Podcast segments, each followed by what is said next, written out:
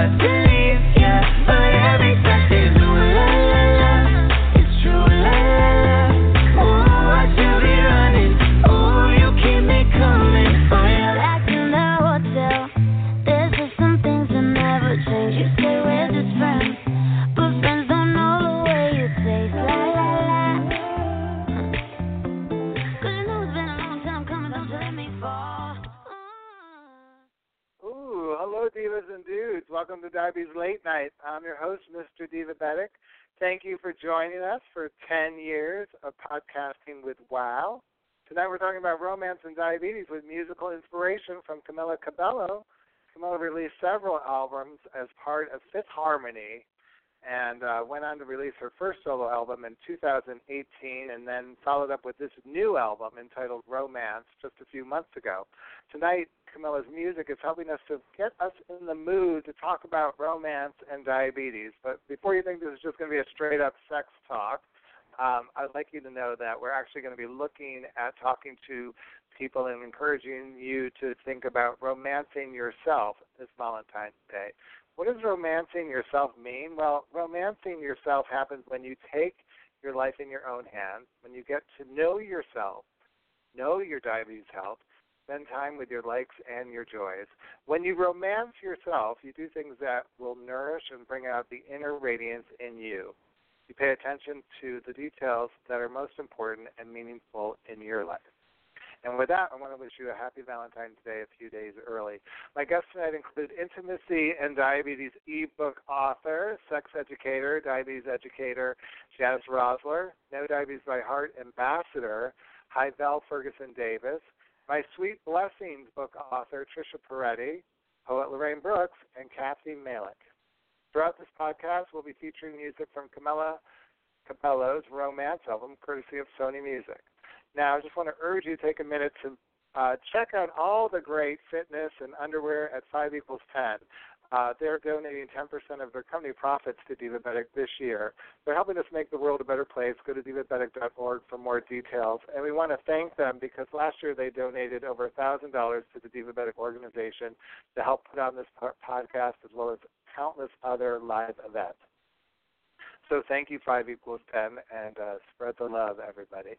All right, our diva inspiration, Camila Cabello. It's kind of a tongue twister, isn't it? Camila Cabello is a bookworm. I love that because guess what? We've got our mystery podcast coming up in September, and the first rehearsal is going to be in a few weeks, so you're going to want to stay tuned for that. But in the meantime, Camila is a huge Harry Potter fan. She loves J.K. Rowling so much that she's even dressed up as one of the Hogwarts students for Halloween.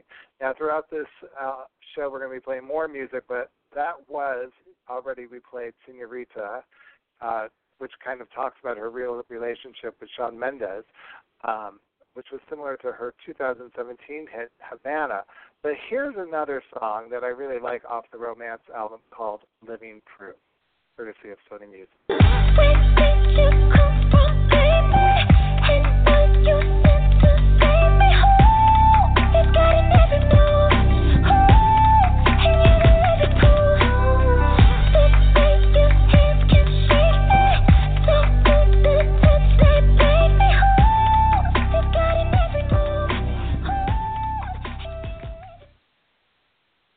Talking Diabetes Late Night. I'm your DJ host, Mr. Divabetic. I have to tell you, I really enjoy this album. It's like got a lot of different moods and tempos to it, and she uses her voice differently throughout the album. So I encourage you to go check out Romance by Camila Cabello. We're going to be playing all her cuts all night long, including First Man, which was an amazing moment at the Grammys earlier this year. She dedicates her real-life father. We're going to be closing the show with that showstopper. I love that song so much. In the meantime, though, I want to tell you, for the last several years, every February we've been proud to participate in Diabetes Podcast Week and ask you, our listeners, to donate to the International Diabetes Federation's Fair Rose Save a Child campaign to help a child in need living with type 1 diabetes. Life for a Child partners with diabetes centers in and around the world to provide critical supplies to children living with type 1 diabetes. You could go there right now to lfacinternational.org to donate now. Again, they're wanting you to donate the price of a bouquet of roses. Forgo getting roses this year and donate that money to someone in need living with type 1 diabetes. It's an amazing organization. We're going to be working with Stacey Simmons from Podcast Week to produce our own Podcast Week in November. I'll have more details to share about that later. In the meantime, we're going to get back to the conversation about romance and diabetes. But before we do, I just want to say this topic is important to us. After 9 years of podcasting, I think that intimacy plays a huge role in how you live your diabetes life. And I think if you're having issues with your partner, with yourself in the bedroom, then you need to find out how you could fix that, because that could be really the obstacle preventing you from wanting to take care of yourself. It could also be the obstacle stopping your partner from taking care of yourself. And I think sometimes it's great to have these conversations in other conversations. So as you know, on Diabetes Late Night, for those of you who are loyal listeners, we love to have different segments throughout the night. Sometimes topics overlap and one guest will share something off of another guest conversation, and sometimes they don't. So tonight we might have a few guests who don't want to participate in this show because they weren't comfortable with the topic that we're addressing, which is romance and diabetes. I completely understand, and I just want to apologize to everyone up front that I would never intentionally try to hijack anyone and make them talk about something they're not comfortable with. But I do think it serves the point that we need to have more conversations around intimacy in the diabetes community, because I do think it plays a big role in that and about changing someone's health. You may not agree with that, and that's okay, too. In the meantime, not all conversations about someone's diet, you know, diabetes doesn't impact every aspect of your life, including your sexual health. When someone with diabetes, when a person has diabetes, their body cannot use insulin properly, and this can lead to high blood pressure levels. Over time, they could lead to complications such as nerve damage and cardiovascular problems. Both have implications for sexual health in men and women. That's all coming up in the next hour with one of my favorite authors who's actually celebrating the release of a new book. But when we come back, I'm going to be talking to the mistress of the pen, Lorraine Brooks, a little bit about intimacy. Right now, it's time for more from our diva inspiration. Camila Cabello is a Cuban-born, first-generation American pop star. She learned English by watching cartoons. Here's a snippet from Shameless off her new Romance album, courtesy of Sony Music. Let's listen. Right now, I'm shameless, screaming.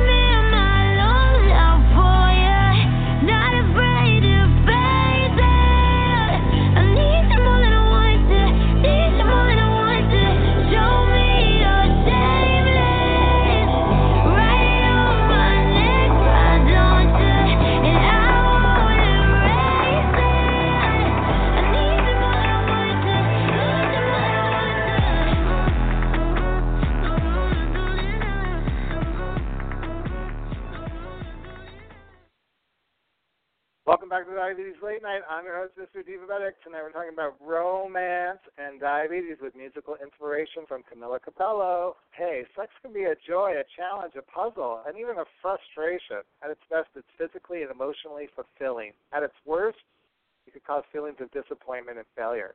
The mechanics of checking your blood sugars, dealing with your pump and your tubing, as well as the potential problems that diabetes health-related complications can cause in the bedroom, make intimacy overwhelming sometimes, right? I think that's true. So joining me to talk about this subject is our fabulous poet, Lorraine Brooks. Hello, Lorraine. Good evening, Max. How are you? I'm great. And I just want to say you look amazing. Ooh la la. Well, thank you very much. I'm wearing my thank you. Same to you. I'm wearing my special ruby red slippers and my ruby red cape, and I'm ready. You are ready.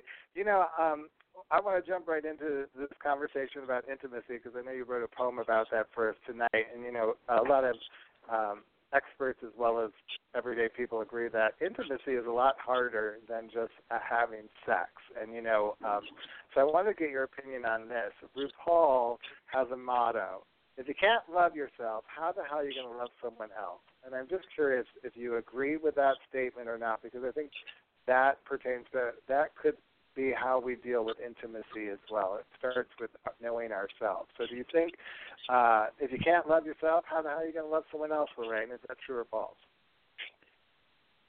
I would say that that's very true. I think if you don't have a good relationship with yourself and you don't know yourself very well, then you have a tendency to, I think, get involved with the wrong people or people who don't honor who you are. And that's easy if you don't honor who you are yourself, or if you don't know who you are well enough. So, yeah, I think that's very true. I also think it's true that they say that, you know, the most important sex organ is the one in your head, you know. It's how you think about things, and it's how you see yourself and see the world around you and see yourself in relationships. That's way more important than what you look like or, you know, whatever else you're bringing to the table. So, yeah, I think that's very true. So when, you know, there's always a lot of talk about the shame and blame aspect of a diabetes diagnosis, and I'm just curious with you specifically if you had any feelings of that and if you thought, how you thought that might have affected you pursuing a relationship or not. You know, for me, it really didn't. I think you and I have had this conversation a few times. I had my grandmother was diabetic, and so it was not foreign to me, and it was not strange to me, and I didn't really think it was a terrible thing when it happened to me. So I didn't have that feeling that I wasn't going to be the same person, excuse me, or that I wasn't going to be able to do the same things. In fact, actually quite the opposite. I felt like, you know, this isn't going to stop me from doing the same things and being the same person. Not that that was always easy, you know, but for me, it wasn't that kind of experience. Later in life, you know, I've had type 1 for almost 40 years now. And later in life, I think what has gotten more in my way is not the diabetes itself, but the fact that I struggle with my weight, as you know. And, you know, as I've gotten older, it's been a harder struggle, more difficult struggle. And I think that part of it is what gets in my way more. It's more a feeling of, you know, my body image rather than the fact that I have diabetes. So, and sometimes they go hand in hand, of course, but for me, it's not, you know, it's not the disease itself. It's kind of maybe how the disease is affecting how I look or how I think I look. You know what I'm saying? Yeah, no, I do, and I think that's a great question to bring up with Janis coming up in the next segment about how some of our body image affects that. I certainly think that you know, the ideas of intimacy are challenging because a lot of people want to, you know, sex could be very quick and done with if you don't like yourself. But the idea of intimacy, like you said, engages your mind and you're more involved in it. And so when you were working on this poem and this subject that I gave you about, let's talk about intimacy, since that is a big part of Janis's new book, Intimacy and Diabetes. What were you thinking as you started to put pen to paper around it? So what I was thinking, and I never put pen to paper. I sit in front of my computer. I put okay, fingers to keyboard. Yes, I put fingers to keyboard. But I was thinking of the fact that what you just said, that intimacy is not just a physical act. You know, it's not just about sex. In fact, I think it's almost very little about actual sex. To me, intimacy is more how do you feel about a person, and you can be intimate with a number of people. It doesn't have to be your partner. It can be your friends. It can be your family members. It can be your pets. You can have an intimate relationship with a number of people or in a number of circumstances. So I think when I sat down to write the poem, that's kind of where I was at, that I can be intimate just from sitting down and sharing a cup of coffee with a good friend of mine. In fact, just the other day, I had a conversation with a friend of mine who lives in England, and we hadn't spoken to each other in a very long time. And she said to me, "Hold on, I want to make a cup of tea." Because I feel like this is going to be one of those kind of conversations. So hold on, I want to make a cup of tea. And I thought to myself, well, how nice is that? That we're going to have a really nice conversation, and she wants to settle in and take her time and enjoy a cup of tea while we were talking. And it felt like it was intimate, even though we're miles away. So that's kind of the tone of my poem, which is called Intimate Me. When I think of intimacy, I think of someone close to me. I think of things we hear and see, and sharing moments light and free. I think of talking out my dreams of waterfalls and quiet streams, of how it is and how it seems, of all our plans and all our schemes. But sometimes all I need is peace, all the noise to stop and cease, a quiet touch and soul release, to listen to my own heartbeat, a smile, a nod, a hopeful look, all spell intimate in my book, that I'll be okay by hook or by crook, in spite of all the turns I took. To be intimate is not defined by circumstance or frame of mind. It's everything we see combined, the total of all humankind. A compliment, a wink, a note, a birthday card, an anecdote, one friend who called and one who wrote, all help me breathe and stay afloat. So talk and hug and call and be, and share a cup of herbal tea, and burn some oils and potpourri, and you will get the intimate me. Ooh la la! That's our sound effect for tonight, Lorraine. I love it. I think it's spectacular. Can't wait and to it's hear so true. With I drink tea. I burn potpourri.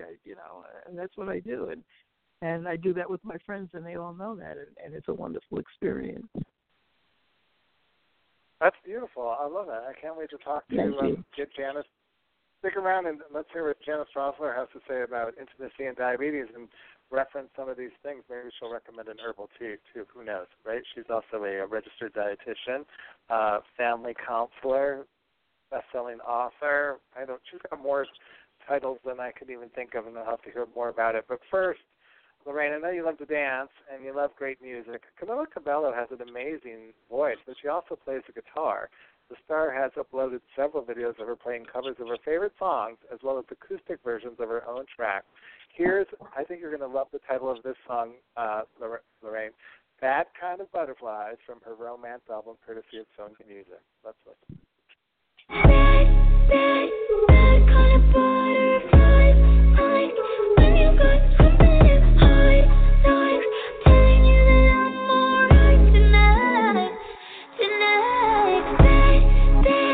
butterflies in my chest.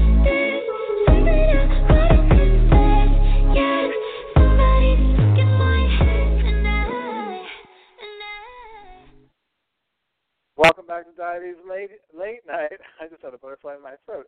I'm your host, Mr. Divabetic. Tonight we're talking about romancing yourself, romancing your diabetes health, with musical inspiration from Camila Cabello. Hey, sex, love, and intimacy issues are sensitive subjects. Both men and women long for connections. Intimacy, sex, and relationships are complex, especially when you're living with diabetes. One of the biggest challenges regarding intimacy issues is that women's sexuality is quite different from men's sexuality. That's interesting. I don't think we all agree with that. Joining us to talk about this subject is the author of the new e-book, which the release just happened, Intimacy and Diabetes. Please welcome back to the show sex therapist and diabetes educator Janis Roszler. Hi, Janis. Hey, Max. How are you? Ooh la la. Ooh la la. I'll take that. I'm good. I'm great tonight. You just heard me talking to Lorraine about intimacy. We really challenged her to kind of go there with that poem tonight because, you know, as we've gotten into this conversation, and you and I have talked before about some of the common sexual dysfunction issues that people deal with who have diabetes, I thought that this would be an interesting to kind of frame the conversation around intimacy, and I thought she brought up some really lovely ideas and even talked so beautifully about the intimacy she shares with her friends. I'll tell you, first of all, Lorraine, that poem was stunning, absolutely stunning. I was just listening to it, and you bring people right there. I could see the tea steaming in your friend's beautiful china cup. It was just lovely, and just what I also appreciated is that with the poem, you highlighted that intimacy isn't just between sexual partners. It's between friends. It's between colleagues. It's between people you know. It's really about being authentic and just reaching out to people and having them reach back to you. I thought it was just stunning, really beautiful. It was. And she always does an amazing job. And we should tell everyone, I believe the poem is called Rise the Wave. I'm going to have to bring her in a minute to get that from her. But she has an e-book out, too. She's amazing. Oh, good. She's promising to write more. Plus, she's an artist. And Lorraine does everything. And she narrates her mystery podcast, and she's not performing herself in the D.C. area. But let's talk about intimacy first, then we'll bring Lorraine in. You know, this is a complicated subject for people. I think, you know, wham, bam, thank you, ma'am. I mean, a lot of people... we see sex all the time in movies, on TV, but then J.Lo is on a stripper pole and people go crazy. So how do we deal with this when we're really talking about, I think, sometimes two sides of our mouth? One side, I'm seeing all this kind of porn images and other things on magazine covers and everywhere, and then the other side of me is very uptight and unwilling to discuss it. So how do you even begin to tackle this subject with a partner if you're not really quite sure how comfortable you are with it? Well, I think actually the place to begin is with the communication, because it is possible to have very, very intense sex that's not intimate. A lot of people do that and feel very unsatisfied after because they don't feel that they've touched the other person emotionally and they haven't been embraced emotionally. So for some people, especially if someone has a sex kind of addictive issue going on, they will turn to sex to actually numb themselves so they don't have to connect with people. And that's a whole other issue altogether. But intimacy and sex don't necessarily go together. It's something that we have to help put together. Sex is the actual mechanics of doing things. It's the body parts connecting. But the intimacy piece is sharing yourself, sharing who you are. It's the laughter. It's the staring into each other's eyes. It's embracing. Actually, there's 8 forms of intimacy that 8 types of intimacy that I like to share with people. And what people who are having difficulty developing intimacy in their relationship can take these types and try to do one each day. For example, affection that's not sexual. That's a way to be intimate and connect. What I mean by that is saying loving and kind words to each other, not necessarily kissing and hugging and having sex, but actually just being affectionate and kind and saying thank you and connecting that way and saying how much you care about each other. Another one is emotional, meaning that you share your emotions. If you're upset, if you're happy, sad, there's a whole list of emotions, discussing them, mentioning them, and connecting and talk and creating that environment so you feel comfortable discussing them. A third one is social. That's going out together. Maybe you want to double date with another couple, or go out alone, or go see a movie, or take a walk. That's you connecting in a social way, and that's a form of intimacy. Another one is intellectual. Sure. I want to stop you for 1 minute. That's my sound effect tonight, the frog. I want to keep hearing the rest of these, but I want to stop because, you know, you just mentioned social, and right before that, the communication. Now, a lot of people with diabetes are not happy that they're living with diabetes. So if I'm not comfortable with my diabetes, how am I going to express those emotions to my partner? And some people don't like to go out and be social because we've all seen the multiple social media posts of someone who checks their blood sugars at a restaurant or on an airport, at the airline or something like that, and someone says they're a drug addict or makes some bad reference to why they did that. So there's some people who, those last two things that you brought up, I think there is a direct relation to how I'm dealing with my diabetes and then how I would be dealing with my partner based on these ideas, these 8 different types of intimacy. That's actually a huge piece because diabetes adds to this whole mix. Without diabetes, people struggle with it. So if you're bringing in blood sugar levels and checking your blood publicly, privately, or like you said, not even feeling positive about who you are physically or as a person, these are things that are important. You know, as Lorraine said, and as you had that chat with her about loving yourself first, one thing that I would suggest is journaling. I'm very big on having my clients journal. Take out some paper and write a letter to your diabetes. Write a letter, tell it how you feel. If you're mad, get that out. If it's enabled you to do things, positive things, for instance, some people, because they have diabetes, have found that they've connected with real meaningful groups of people and now have a wonderful support system because of their diabetes. Or maybe because they have diabetes, now they exercise regularly, and so they take better care of themselves. Or maybe you're frustrated that you can't eat the way you would like to eat, or you're tired of taking medication. Write all that out. Get that on paper. Get that out in the open. And that gives you an opportunity to release a lot that you're holding in and then see how you feel. And you can discuss these topics with your loved one and say, listen, I'm struggling. I want to share this with you.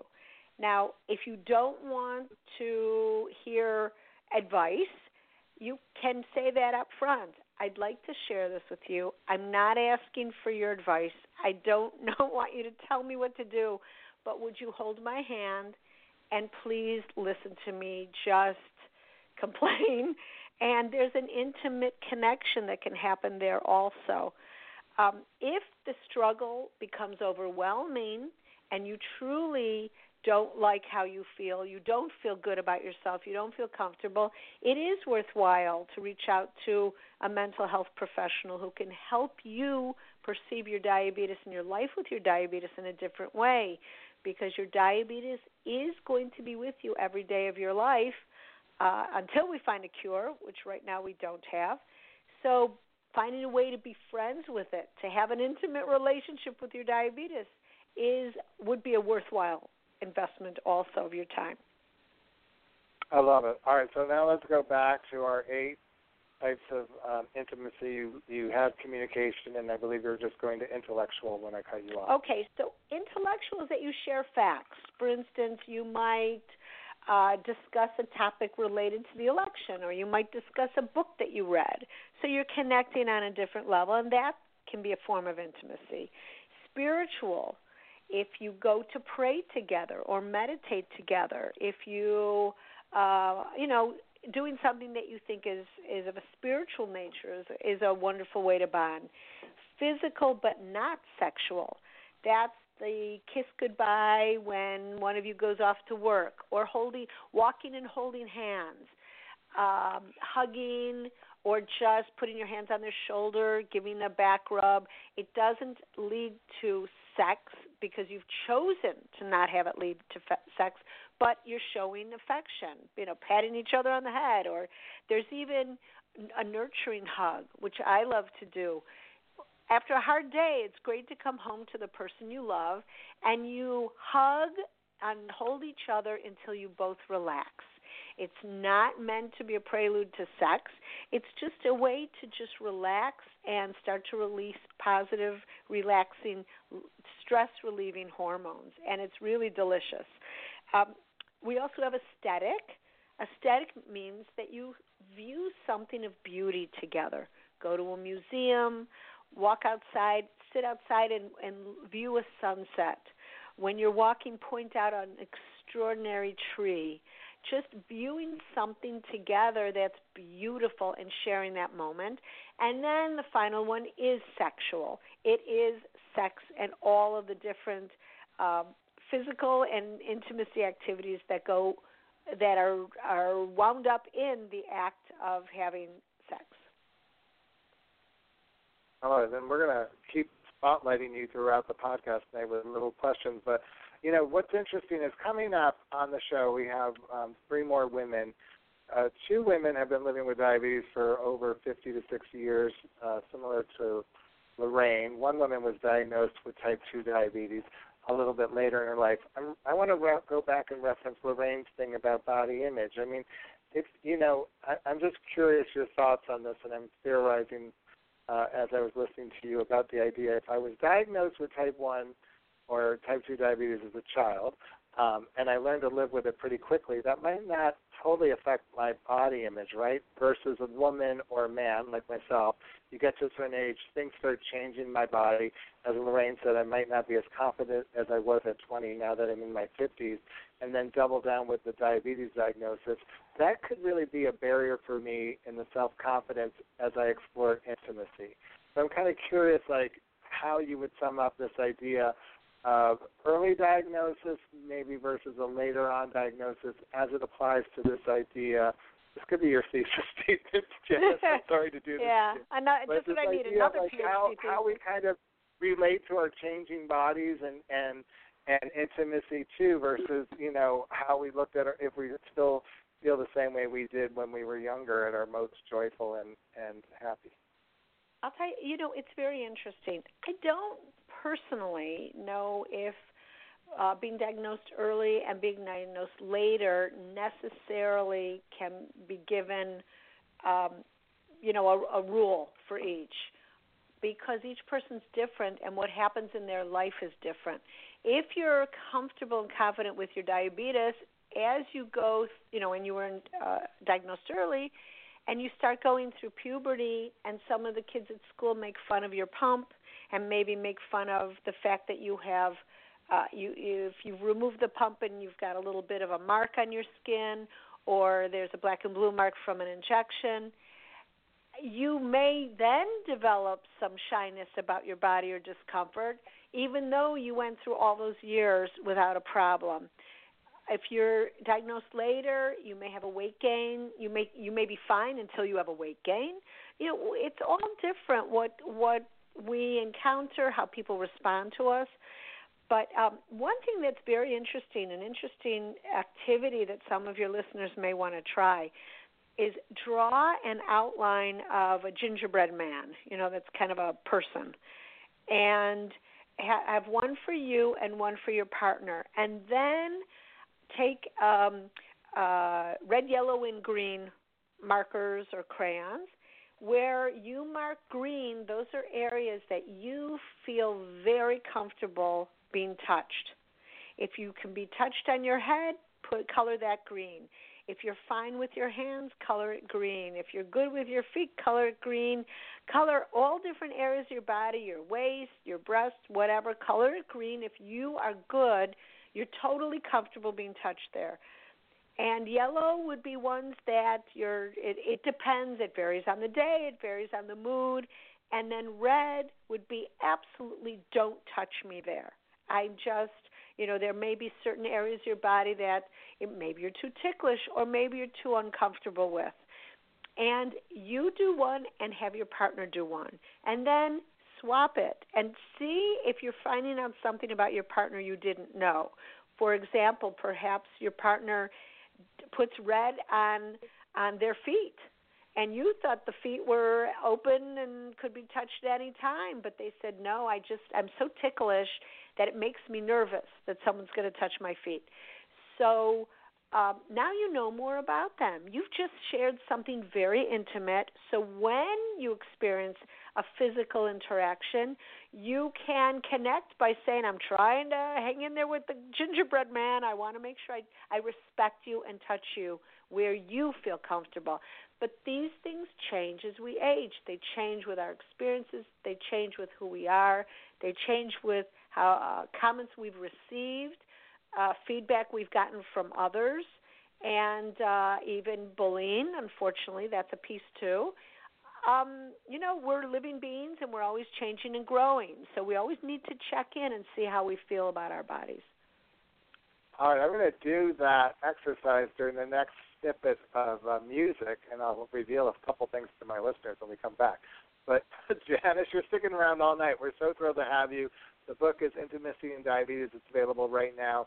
E-book. You can visit Janis Roszler's website, and you'll tell us when we come back where else we could get it. But right now, Camila Cabello auditioned for TV's talent show The X Factor, and that was the first time she sang in front of people. Can you imagine that, Janis? I mean, talk about feeling a little uncomfortable.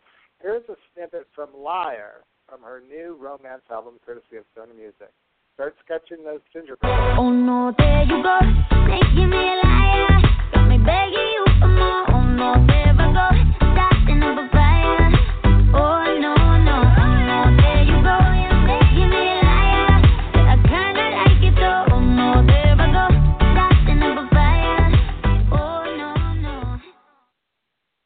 Welcome back to Diabetes Late Night. I'm your host, Mr. Divabetic. Janis Roszler, our sex therapist and diabetes educator, just challenged us to sketch out the gingerbread man, identify the parts of our body that we're most comfortable with and the ones we're not so comfortable with in the shape of a gingerbread man. And I would be amiss if I did not tell you that last year's mystery podcast was entitled Gingerbread Men Don't Prefer Blondes, and you can check that out on Blog Talk Radio right now. It's an hour-long mystery podcast. It has nothing to do with that exercise, but it is a fun show, urging you to be a diabetes detective.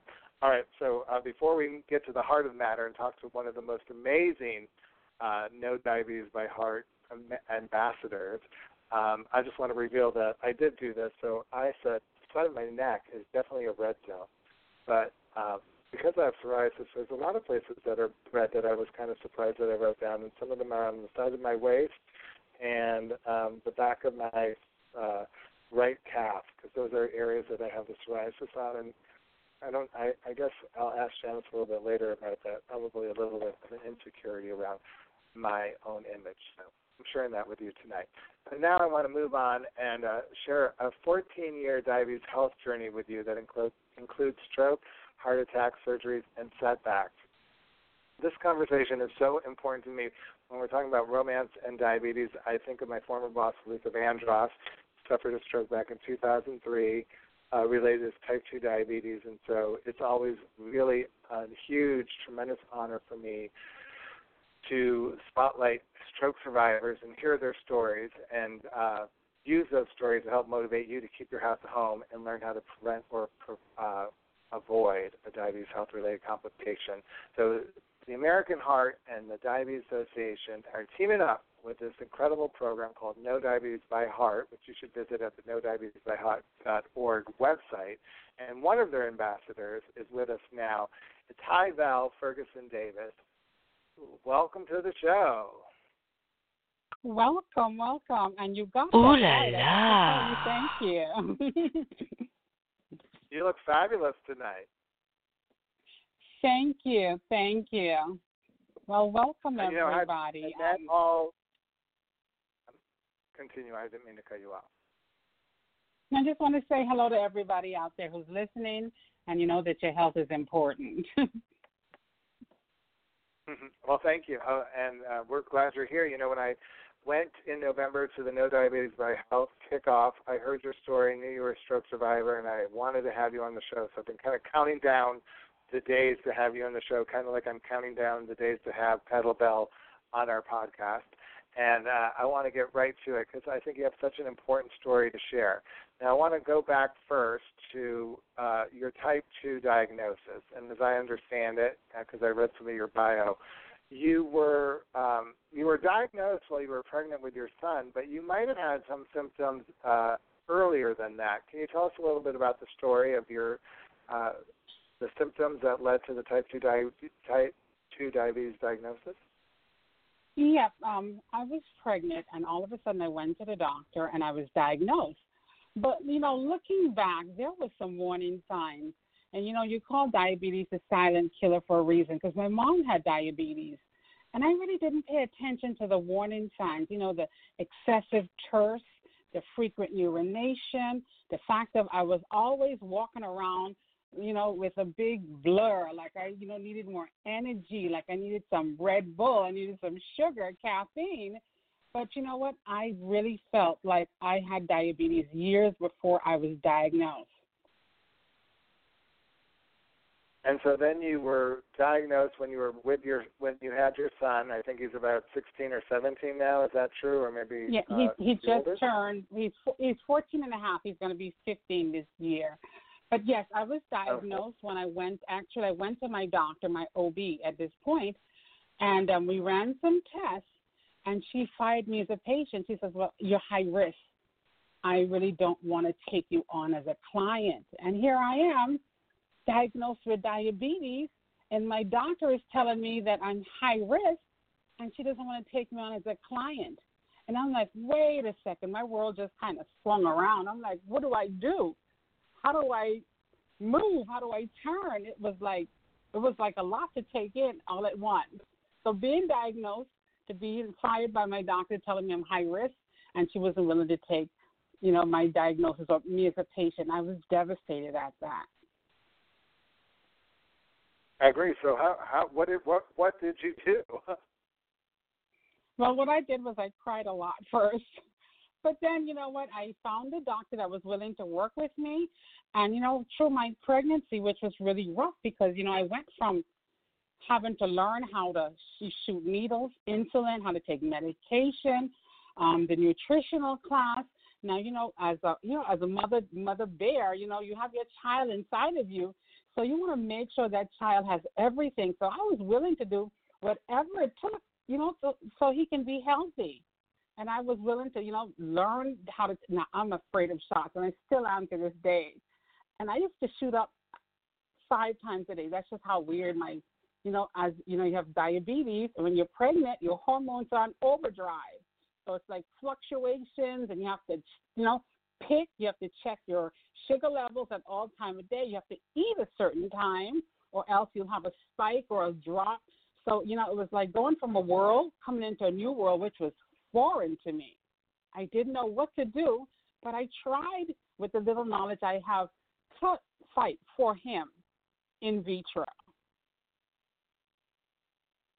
And so then after you had your son and you were going on with your health and trying to maintain your weight and everything else that I read in the article, you did feel like you weren't really staying in the habits that you were trying to keep. And so, therefore, how long was it before you suffered the stroke? Yep. Like, after I had my son, I fell off. I can tell you the truth. I can take accountability today. I went back to my old ways. I went back to, you know, eating that ribs, barbecue ribs, drinking those sodas. And, you know, I had diabetes. The weird thing was I still took my medication, thinking that if I take my metformin, if I take my insulin, and I eat the metformin will cover it. Silly me, right? And, you know, we as women especially, you know, we could kind of, you know, wrap stuff around our minds to make sense of everything inside our minds. But years, you know, took its toll. I was getting sick. I had vision problems. I had to actually have laser surgery done in one of my eyes. I was getting the major incontinence issue, and I was afraid to even tell anybody this, that I could not actually sit down at my job and do my function because I had to run to the bathroom every couple of minutes. And, you know, I had to, you know, do the best I can. But what I knew I had diabetes, but I wasn't taking care of myself like I should. And then, you know, like 2014, my world changed completely. I was at work one day, and I was kind of like just sitting down. I was having this major headache. I'm like, what's going on? And I was like, and I started looking at numbers, and I'm like, Jesus, this is a major headache. So I told my supervisor I was not feeling good, and she's like, okay. And I started to slur. I started to talk backward. It was like weird. I was like inside of my body, but I could not kind of function, you know. So I went home, and I went to sleep. And at 3 o'clock, my daughter came home, and she's like, Mom, how you doing? I'm like, I'm good. I have to go to soccer practice. I have to get up and get dinner ready. I have to get my son off to practice. And she says, Mom, you sound weird. I'm like, I'm good. And she says, Mom, you sound really weird. I'm like, I'm good. She called my sister immediately. And after she called my sister, I was like, okay, I have to go cook. So I started to cook. And my sister told her to call 911 immediately. So she did. The ambulance came. You know, I did not go to the doctor. I was like, I have to cook. I have to get him to soccer practice. I have to go to school. I'm like making up all of these stuff in my head not to go to the doctor and to the hospital because I wasn't caring for myself. You know, as a mother, you know, you care for your children, your husband, you have duties and chores that has to get done. And I wasn't caring for myself in that moment. So I refused to go. You refused to go. My husband, and so I refused to go. You also my blood go, pressure, though, right? Yes, my blood pressure was actually 192/110. I refused to go. And when my husband came home, I started to slur, and he says, no, we're going. So I went to the hospital, and, you know, I went in, and everything went off. They're like bringing the gurney and all kind of stuff. They said stroke, and there's like stroke alert, and I was like, okay, what's going on? I don't know what to do. And I was here, and I acted stroke, and I'm thinking of, hey, I need to go to practice. I need to cook dinner, and I can't. And you know what? It was like it was mind blowing because here I am, a 41-year-old mother, a wife. And I could not move my limb. I couldn't talk right. It was surreal. And during my hospital stay, after a few days, my hemorrhage. Right? Was it scary? I mean, scary. It was scary. It was like, what do I do? How do I function? It was like, I mean, my brain was like trying to do, and you know how when you want to do and you can't. You want to move a limb, and, you know, your brain is saying, yes, you can, but your body's saying, no, you can't. So it was really a lot to take in all at once, and all I did was cry. And, you know, I went to rehab, and here I'm 41 years old. I am the actual youngest patient in rehab, because when you think of a stroke, you think of being, you know, an old people's disease or something that people get later on in life. You don't think that at 41 years old, you're going to have a stroke and have, you know, be disabled or can't do what you need to do. So they sent me off to rehab. I did the rehab. I came home. I had physical therapy here. I had to have somebody help me with the basic needs because I wasn't able to do, even to get out of bed was an issue. And I would say 2 weeks after that, I was having this really bad backache. And I said, wow, it was jolting, like I was being electrocuted. And I'm like, I was like, this is different. I don't know, but we need to get to the hospital because this is weird. So we went to the emergency room, and thank goodness the doctor that saw me there was the same doctor that treated me a month earlier. And he's like, okay, let's run some EKG. Let's do this. Let's do that. And then within a matter of 45 minutes after I had the echocardiogram, I was rushed to Broward General, and I was put on the cath lab. And from then, I was transferred to ICU. and my whole world changed. Here I am, 41 years old, a wife, a mother, a child, a sister, and my life changed. I was put in a corner. They had to have, he said I had the widow maker. You heard about that. The main artery was 99% blocked, which means they had to go stat. They had to go in to relieve everything. And I was like numb to it all. And, the doctors is telling me get the people in, get my preacher in, get my will, get everything ready, get my family in. And I'm like, how do I deal with this? Here I am thinking I'm doing everything I need to do, and why is this happening to me?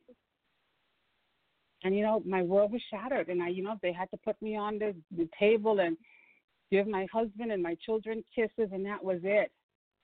And I woke up, I don't know how long the surgery was, but I woke up to a lot of machines. And I wouldn't want one person to experience my personal hell of just the fact of being in ICU and listening to the machines and listening to even the other patients and what they do and how they get along. And, I went through it. I trucked along. Thank goodness I came out. But I had to face a lot of stuff. I had to face the inner me. I had to make a decision. Here I am, 41 years old, a wife and a mother. What do I do? How do I get myself to somewhat of a life? And it was earth-shattering because I had to make some decisions. I was, being home alone, I didn't like it. So my husband and I, we adopted a dog just to give me some comfort of being home. Because, when you're home alone and when you're sick, and, I had to have 3 other surgeries because 3 of the grafts actually failed. So they had to go back in the native vein. So 2014, I can say I spent practically every month in the hospital because there was issues. There was blood pressure. There was an angina. So there was always something happening. I'm like, what do I do? So the doctor had told me, I went to this cardiologist, and he told me, he says, you know what, we did all we can do. I've given you a medical intervention. Just go home and take your pills and live. And I'm like, no, there's more to this. There is more to life. So, I couldn't move that much. I couldn't exercise. So what I started doing was I started looking for ways to get healthy. I know I couldn't exercise, so I started looking at Dr. Eckerston. I started looking at food. I started looking at plant-based. So I started learning. But I knew that my diabetes was the gateway. And when I say it's the gateway, because I didn't treat it important enough. You feel tired when you have diabetes, or you feel drawn, but you feel like you take a medication. Oh, you're just tired, and you learn to function, and function is not normal. So I started to learn about diabetes, truly learn about the pamphlets that I put down, 14 years ago, and I had to go and I started looking for ways to eat, learning how carbohydrate plays a role. How water to get rid of sodas, even soft drinks. So I started learning about net carbs and carbohydrate and how they work with the pancreas, and I started gaining information. And I started, most of all, loving myself because, being diagnosed, some people look at it like a life sentence. It's not. And I've learned how to live smart by fighting smart, by learning that I have to diet of certain foods, and it's okay to modify my cooking because guess what? I am worth putting down some stuff. My children are worth me being able to walk with them or even take my son to soccer practice. So I had to take accountability, and I got my sister involved, and she was here cheering me on. And when I started to exercise, tell you the truth, I had a little chair. I used to go outside my mailbox to meet the sunrise every morning. And I would put it down. I'd walk like 2 or 3 blocks and put it down and sit down. I know people thought I was crazy outside because I used to talk to myself a lot. I'm like, girl, you can do this. Girl, you can do this. So I started by just making it out to my mailbox, understanding that I wanted to live. And I know diabetes is not going to take me out because I've learned to modify. Now, it's not easy, and it's a daily battle of learning how food, exercise, and working with your medical team can make a difference. Like I said, this new initiative, I wish it was around 6 years ago when I was diagnosed. First of all, I could have looked at certain stuff in a different angle, and there may be, you know, I say, when you know better, you do better. Information's out there. I wanna ask you, Hyvelle, because I'm thank you. First of all, thank you so much for sharing the story. I'm so grateful that you're on the podcast, but more grateful that you're around for your family. And I just want to celebrate your spirit, which comes through loud and clear. I think it was emotional for me to hear it. I think that the common thread I'd like to comment on before we take a quick break is just the idea that you touched upon earlier about not being the number one priority, that you were a wife and mother, you had job commitments, commitment to your son, that were stopping you from doing things. And I'd love you to address our listeners on that topic about how to make yourself a priority, because as you stated so eloquently in your testimonial, how many times you had just kind of pushed yourself aside in order to be there for everyone, including the walk into emergency when you weren't really willing to go to the doctor because you had to make sure they had a meal on the table, so you had to take your son to soccer class. So what do you say to women, you know, because this is a common thread, and men too, this happened to Luther, life gets in the way, and life stops you from maybe taking care of yourself. And I'd love to hear you address people right now with how you can encourage someone right now to make sure that they're a priority. It doesn't mean they're a bad mother, bad husband, bad wife, bad son, bad father, daughter, whatever, and make sure they're taking care of themselves. Yes, especially mothers. You know, we as women especially, you know, we put our feelings, we put every emotions aside, and we're caretakers. So we take on responsibility. I found myself as being an African-American woman, I had a tough exterior. You know, there was always a fight. There was always, you know, you can be a single parent. There's always something to do. But what happens is you have to really, really put yourself first, because you can't take care of a child if you're sick. You can't take care of yourself or anybody else unless you're whole. You know, they talk about it when you go on an airplane. You know, you put that mask physically on yourself before you put on your child. There's a reason. You have to save yourself. And I had a lot of resentment in my heart. And I looked at myself as not worthy enough. You know, it was always something else. But I had to really look at myself and put on my big girl pants and say, you know what? I am worth it. So if you're in the bathroom for a few minutes, close the door. You are worth it. You know, if you look in the mirror and you see your children, just, you know, just take time out. We have to care for ourselves. And that's the big thing I want people to know. It's okay to be selfish. It's okay to invest in yourself. Self-care is crucial. And the only person that can take care of themselves are you. All right, stick around because we're going to be right back, Hyvelle. But first, I just want to tell people, if they go to knowdiabetesbyheart.org, on Valentine's Day, they're going to get a special surprise. And like you just heard Hyvelle Ferguson Davis say, romance yourself. That's how I'm going to say it from now on. We're going to romance ourselves, make ourselves number one priorities. And right now, let's just turn up the love for a second, right? And hear another cut from Camila Cabello's Romance album, courtesy of Sony Music. This one's called This Love. Thank you for being on the show, Hyvelle. You're amazing. No desire to make me miss you when I'm feeling sentimental. Going in our separate ways, but when I'm back here in the middle.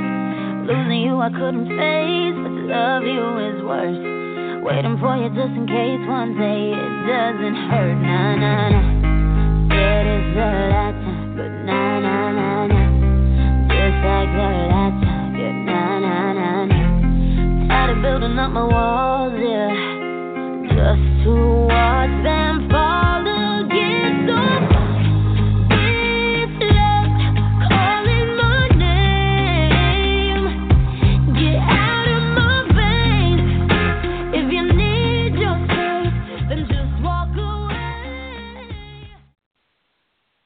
Welcome back to Diabetes Late Night. I'm your hostess, Divabetic. We just heard in a phenomenal testimonial from Hyvelle Ferguson Davis. She's one of the ambassadors for Know Diabetes by Heart. It's a collaborative between the American Heart and the American Diabetes Association, really important organization, collaborative project, excuse me, to check out if this is a website. We've still got Lorraine, and we've got Janis on the phone, as well as Hyvelle. I'm so lost in the sauce right now from that story. But I want to bring in our next guest, and then we'll all have a collaborative love fest and just talk about what we heard tonight and get people's comments. So, this is our 10th year anniversary. We're going into it in July. It's going to be our 10th year anniversary of podcasting. And, long before the podcast, if you could even think that far back or you were born that far, I would do live events. And the very first event I did was called Love and Lipstick and Laughter. That's right. And so it was at a makeup studio, and the idea was to give women affected by living with and at risk for diabetes a boost of confidence by giving them makeover services, and then having wonderful diabetes educators right next to them when they had that makeover to offer advice on some of the issues they want to talk about most. Matters at the Heart would be one of the ones we're talking about tonight. I remember how it happened through the JODRF. They connected me with this humorous diabetes educator. And so she's come back on the podcast. I haven't seen her in a long time, but I'm so thrilled to have her on because she's now a best-selling author, I want to say. She just published a couple of years ago, My Sweet Blessings, Adventures in Diabetes. Please welcome to the show, Trisha Porretti. Hello, Trisha. Ooh la la. Hi, Max. How are you? I'm great. We should tell everyone you're not only a humorist, you're a certified diabetes educator, and you're a registered nurse. And, you just heard Hyvelle Ferguson Davis' story of what she went through, I'm sure. I want to talk to you a little bit about your experience around romancing yourself, but I thought first, as someone who works in the medical field, you could might want to give some context to what we just heard regarding Hyvelle's story. Well, I'm going to be honest because I am, Max. And after that whole story, I had like a lump in my throat and I had like deja vu because we all had that initial experience, that bombshell. And it's gigantic. And I've said many, many times over and over again that I have learned to accept diabetes not overnight, but over time. And if it was not for the diagnosis of type 1 diabetes when I was a very young mom with 3 little children, I was a single mother, and I pretty much thought the world was ending. And I was skinny, and I was a racquetball player, I was a jock, I ate clean, I didn't understand what they were telling me. And so I went through the dark place we all go through. We go through denial and anger and bargaining with God, like I'll never curse again if you take this away, or, and I finally had enough insulin in the hospital that I got my vision back. And at that moment when I looked out the window and I could see again, because diabetes had taken my eyes, I could see. And I got down on my knees and I talked to the universe, to God, whatever word, spiritual life you adhere to. And I promised that I was going to do something good with this, because, when things happen to us, we think, is this the worst that could happen? Maybe yes, maybe no. So because of diabetes, I became interested in the body. Why would this affect my eyes, my feet, my kidneys, my heart? And we didn't have Google. We didn't have the internet. I went to the library, I went to medical libraries, and I went to nursing school really selfishly to know people in the right place if anything went wrong, which they predicted everything would go wrong. And one of our family friends, who was a doctor at my diagnosis, said to me, you got a good 10 years with your legs. Well, I'd like to give a thump on the head to him, but he's already crossed over. And I've had my legs much more than that. So I was diagnosed in 92. I don't know how many years that is ago. I think like 28. And diabetes has blessed my life in ways that the naysayers don't believe. But because of diabetes, I have met the most amazing warriors, children. The littlest kid I put on a pump was 18 months. She is dear to my heart forever, and her name's Brave Maeve, if anybody knows her. I love her. And she and all the people like us are a tribe. We have what the Japanese called ikigai, which is like we have community, we have purpose, we have a reason to wake up every day. And our families, we scare them, but they love us in a way that, you know, I mean, talking about romance, when my husband hands me orange juice and I need it, that is as romantic as it gets. I don't need hugs and kisses. I need OJ. And so the things that I find so wonderful about diabetes is that it has given me a Bachelor of Science in Nursing. I put in enough teaching hours to become a certified diabetes educator. And the things that I have done in my life, only because of diabetes, is why I'm grateful. And I know it sounds so, you know, kind of Pollyanna, Max, and you've heard this all from me before. And people that hate it. I mean, I feel like, you know, that's like looking at your arm and saying, I hate you. I mean, once it's ours, it is. And like all the resentment and bitterness and denial is not going to make it go away. And, you know, I wore a pump for 1,000 years, and people would say, oh, but, you know, doesn't that interfere with your sex life? And my wonderful husband of 28 years would say, there is nothing sexier than my wife with a good blood sugar. Because when our blood sugar's high, we're a little bit grouchy and sleepy and unmotivated. And when it's low, you know, we're in the danger zone. So what I know to be true is the man I married fell in love with me before I had diabetes. He's the only man in the world that knows me with and without.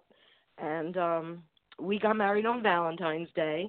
And so I just raced home to get on the phone with you because I was out buying him just so many things out of love because he's made my life so wonderful.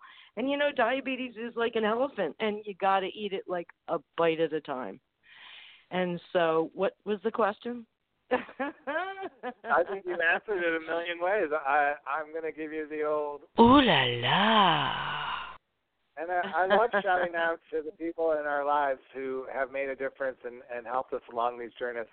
I'm going to bring in Janis, Lorraine, and Hyvelle, and then we're going to have a surprise caller in the last 10 minutes of the program. So I want to get start with Janis. I mean, let's talk about both of these stories. Obviously, Trisha Porretti uses humor. That has served her well through the 28 years living with diabetes. But we just heard Hyvelle's story of survival and this idea of not prioritizing. It kind of goes back to the conversation around intimacy, doesn't it, Janis, to a certain extent, about the different types of intimacy and making sure that you are spending time with yourself enough to actually be able to then have meaningful relationships in your life. And am I going down the right path here?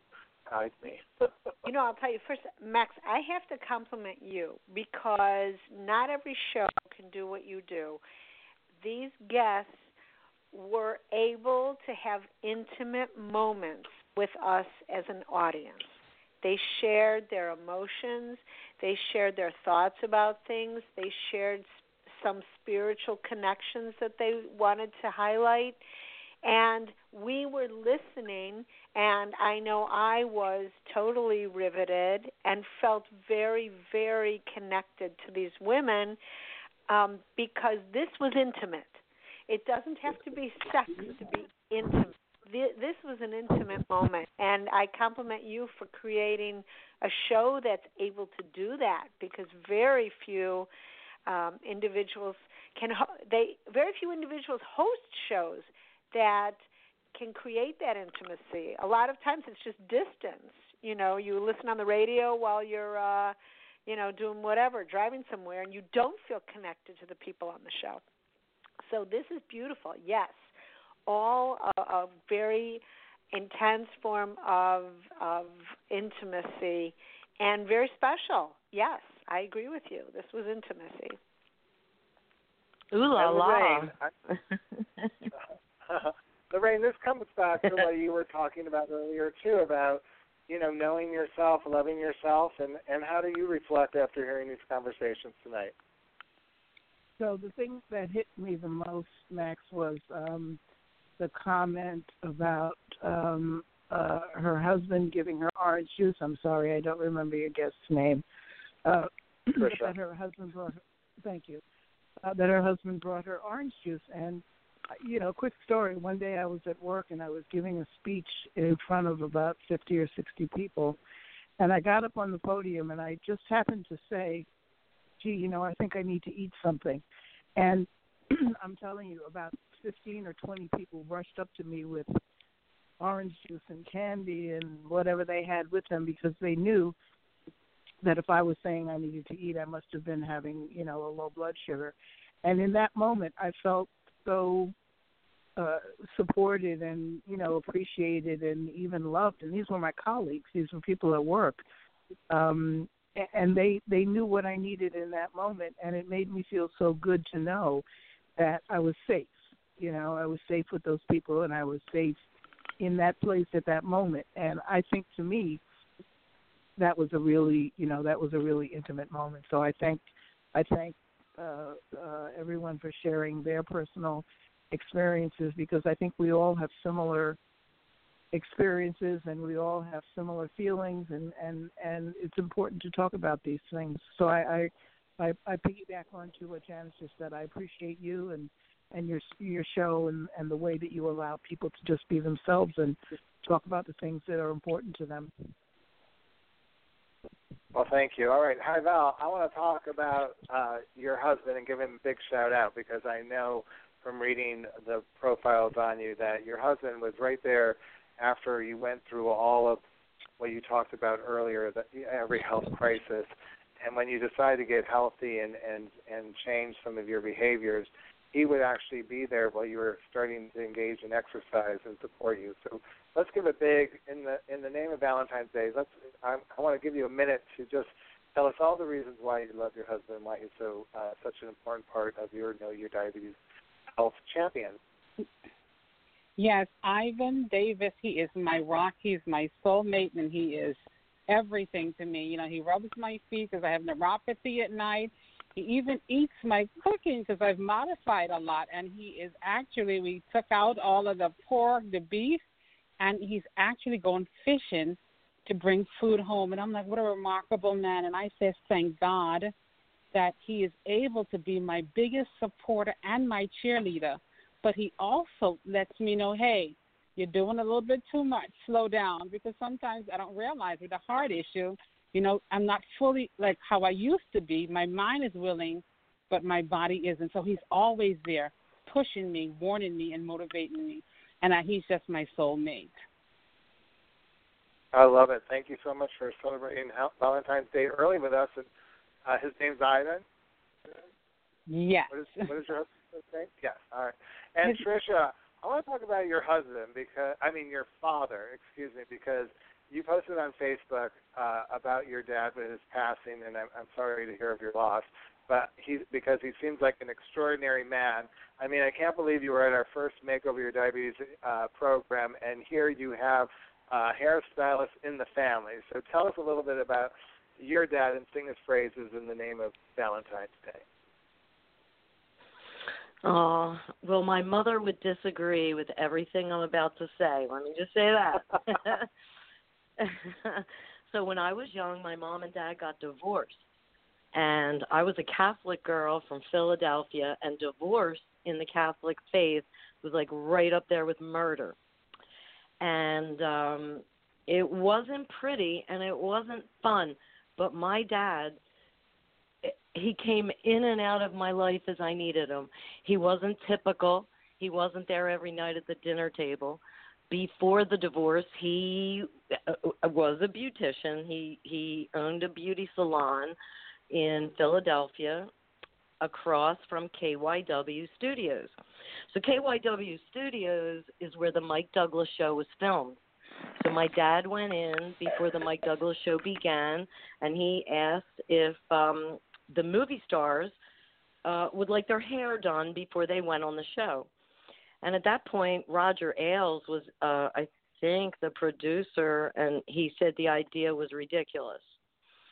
And why would people need such a thing? And as, of course, we all know, in today's world, everybody has that. but this was the 1960s, 68, 69. So my father offered the Mike Douglas show his services for 1 month. And he said, for 1 month, I will do the hair of anybody who's on your show for free. And if you like it at the end of 30 days, we'll talk. Well, at the end of 30 days, I got to meet the Supremes and the Temptations and Sally Starr and Betty Davis and just famous people because they kept my dad for a decade. And my dad is a prime example of, like, you can ask, believe, and receive, and you can manifest. So I have beautiful memories of him taking me, you know, to the show when the show was being filmed, and I got to meet these people. And it's funny, you know, I did post it on Facebook, and so many people from my life didn't even know all this because I was kind of in the closet about my dad. You know, he wasn't really there when we were little. And, you know, I wrote about him in my book also, The Sweet Blessing. I did write about this story because my dad was somebody who once he decided he wanted something, he got it. He was very persistent, my father. So he was diagnosed with diabetes at age 80. And he called me up and he said, Patricia, I only have one question. What about my scotch? I didn't know whether I should tell him the truth, Janice, that, like, there were, like, really no carbohydrates in scotch. So, I don't know, I kind of dodged the answer by saying, if I tell you the truth, you can't have scotch for breakfast. And he lived 6 more years with type 2 diabetes, and it was my honor, like, you know, to have him as a dad. So, yeah, I got, I would say, my badassness from my father, and diabetes is no different than anything else in our life that's tough. I'm tough. Life is tough. And you just have to deal with it all. And, you know, I know my friends don't like me to say this, but it's often that I say you got to build a bridge and get over it. On January 4th, I was at the BB&T Center with Oprah and Lady Gaga. And one thing I would like to share that I heard was Oprah said, and it's in a book that she gave us, a workbook, about intention. And you can say, whatever the topic, I'm trying to lose weight, I want to lose weight. It's a very different sentence than I decide that I am going to. Not I'm going to try, not I think I will, or I might be ready next week, but you make a decision. You have a clear intention. And in 2020, I'm looking for 2020 vision. And what Oprah was really talking about that day was wellness. Wellness in nutrition, wellness in movement, wellness in intimacy, wellness with emotions, wellness with your purpose. It's not just our bodies. It's all of us. It's our body. It's our mind. It's our spirit.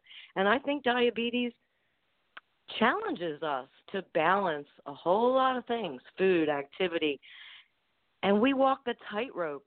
So for anybody out there who walks my walk and walks in my shoes, I love you all. We are T1D warriors, and I just live for the day when there's type 9 diabetes. You're right, and you know what? We're gonna come right back with a type 1 warrior who's been living with type 1 for over 50 years. I think it's more like 60 years. We're going to find out in a second. But first, we're going to take one more quick break. I do love Camila Cabello's album. I'm going to play Easy for you. This is off her new album entitled Romance, courtesy of Sony Music. And when we come back, we're going to meet a fierce type 1 diabetes warrior. You tell me that I'm complicated, and that might be an understatement. Anything else? You tell me that I'm indecisive, fickle, but I try to hide it. Anything else? You tell me that I overthink till I ruin a good thing. Anything else? You tell me that you'd rather fight than spend a single peaceful night with somebody else. You really, really know me, the future and the old me, all of the mazes and the madness in my mind. You really, really love me, you know me and you love me, and it's the kind of thing I always hoped I'd find. Yeah, always thought I was hard to love.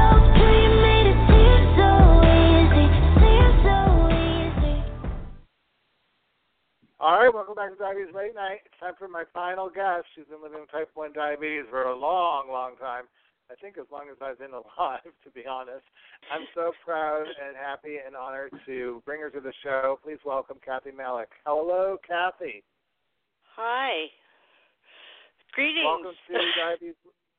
Yeah, you're following an all-star lineup of divas tonight. We're so grateful to have you on the show, and we want to celebrate your great health and hear how it's been for you, how you've managed to live with type 1 diabetes since 1965. Is that correct? No, that's when my husband and I were married, got married. Oh, so I've been a diabetic since I was 5 years old. That was in. That was in 1955. She's going to make us do math. Ooh la la! So how long? Has that been, Kathy? Is it 60? That was in 1950. 60? Okay. So wow. All right. So what has kept you going all these years? I want to know how you've lived with type 1 diabetes. And Trisha Porretti, who was on a little bit earlier, she does wonderful outreach at camps. And I know a big change in your life happened when you first went to camp all those years ago to learn about managing your diabetes. So I'm curious, like, how, what has kept you going, and how have you been able to do this for all these years? How? Well, by God's grace. All I can say is that my parents took it seriously and did everything they could as I was growing up. And when my husband and I got married, he came to the house one day, and my dad handed him an old glass syringe, and he said, "Here, practice," and he gave him an orange to go with it. And so has your husband been a big part of your self-care success all these years? I think so, but I'm curious to know what your thoughts are. Well, he had to, yeah. He had to carry me down the stairs when we'd go dancing every Friday night before we were married. And he had to carry me down 13 stairs because I'd pass out after all the exercise. To my parents' front door. Anyway, so he knew that I was a diabetic. And how did that experience of going to camp when you were 9 years old change your life? Well,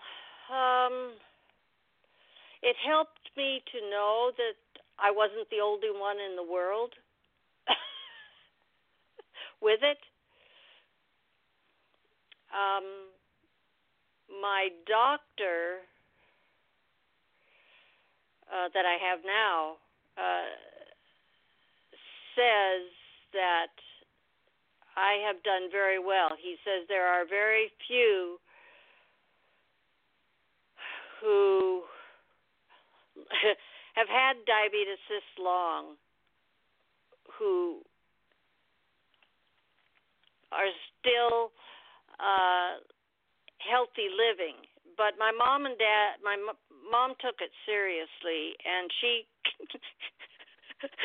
I laugh because my dad was allowed to have one cookie at dinner time. Wow. So,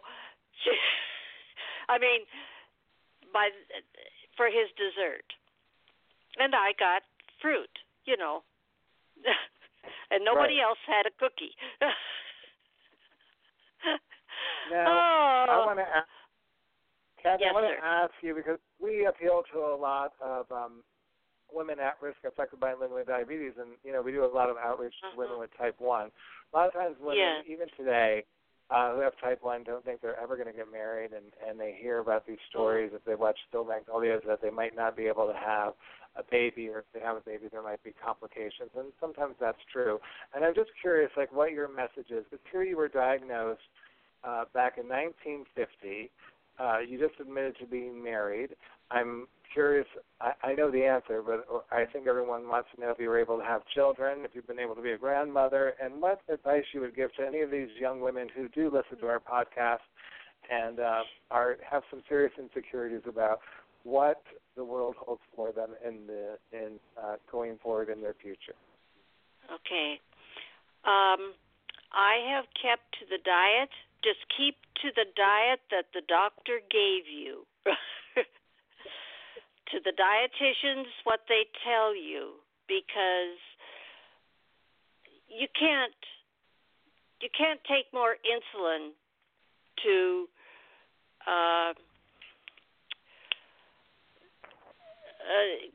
keep yourself on the good side. I mean, yes, you can if you go too high, but you have to stay away from the sweets if you're a type 1. You just have to. And that's what I learned early on, that it does me no favors. And you've been able to have, did you have children? We have do. You had children? We are. Now you are grandmother? Daughter was born in 1970, and our son was born in 1980. And the doctor told me when my OBGYN said, you know, we can terminate this pregnancy with our son. And before he was born. And I looked him in the eyes and I said, Doctor, we have waited a long time for this baby. And he was born healthy, and, our daughter and her husband have two boys. One graduates from college this June, and the other graduates from high school. And our son and his wife have four children. So, yeah.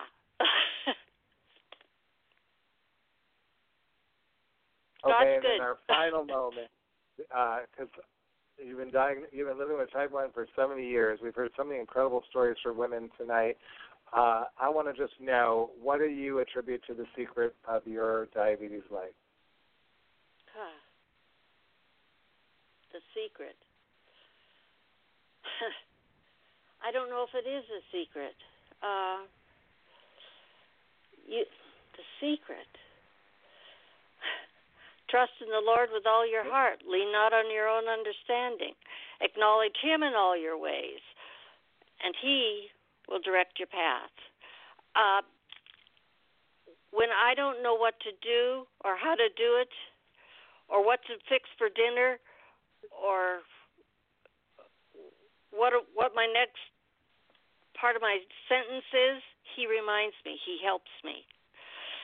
And that's all I can say.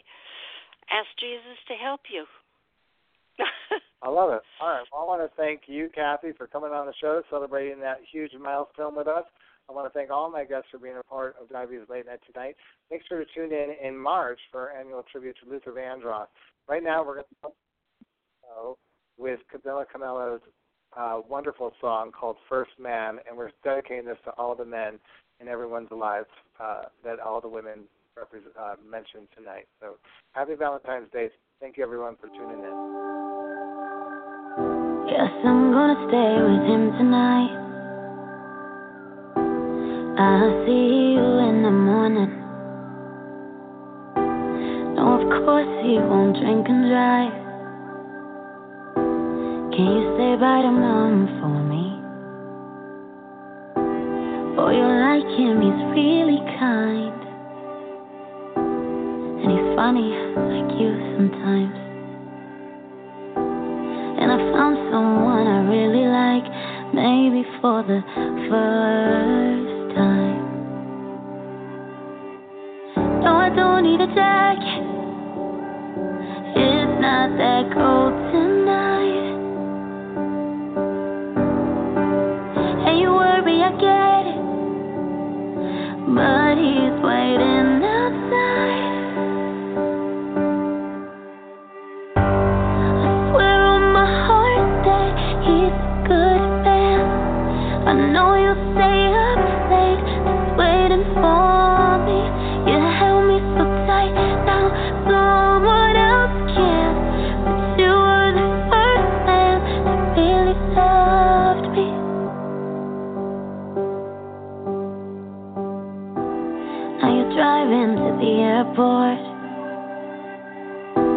Not just me you pick up anymore.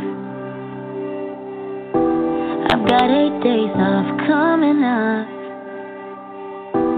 and I can only come home for 4. Yeah, I just met his family. They're just like you and mom. He makes me really happy. I think he might be the one. I swear on my heart that he's a good man. I promise he loves me. He never hurt me. Yeah, held me so tight. Now someone else can. But you were the first man to really love me. Now you're on the driveway, faking a smile. You wish you could tell him he doesn't deserve me. So I had to stop the car and turn around to tell you you were the first man to really love me. Ha ha ha ha ha ha ha. And before they open up the doors, I say I've never seen you cry before. You say you've never looked so beautiful.